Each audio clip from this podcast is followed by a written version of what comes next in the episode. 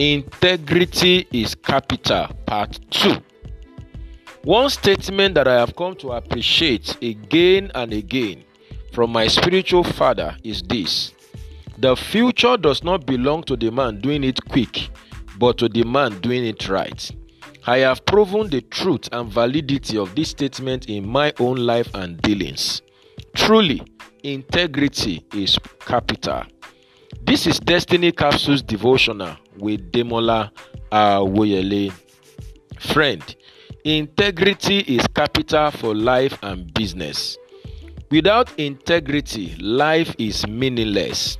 In the economy of heaven, a good name or integrity is to be chosen ahead of wealth and riches. Proverbs 22, verse 1. Like Billy Graham once said, when wealth is lost, nothing is lost. When health is lost, something is lost. When character is lost, all is lost. Integrity is very crucial in our world today, where almost everyone is trying to outsmart others in a bid to make progress in life and destiny. The future does not belong to the man doing it quick, but to the man doing it right. Men of integrity are men of the future. When you lose your integrity, you lose your relevance in the future without knowing. Integrity is what keeps you going and flying high when others are fizzled out. It is what causes people to commit to you and to what you are doing. Also, integrity, not giftedness, is what God looks for when committing to a man and revealing him to his world. Psalm 78, verse 70 to 72. Make up your mind to take the high road of integrity today and for the rest of your life. Integrity is being honest and showing a consistent and uncompromising adherence to strong moral and ethical principles and values. Integrity is constancy of character.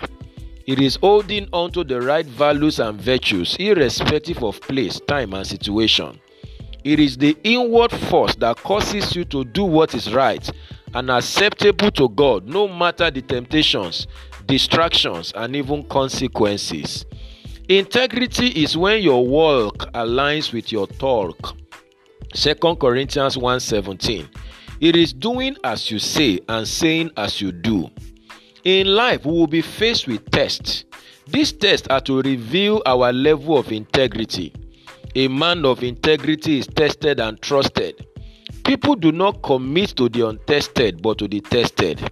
Our strongest motivation for living life with integrity is to honor God and to represent Him correctly. I pray for you today that you will be stirred up in your heart to commit to a life of integrity. And may God find you trustworthy to commit a future of greatness unto. And may you fulfill your God given destiny. This is a blessed day for you. Go and win with Jesus. You will succeed. And bye for now.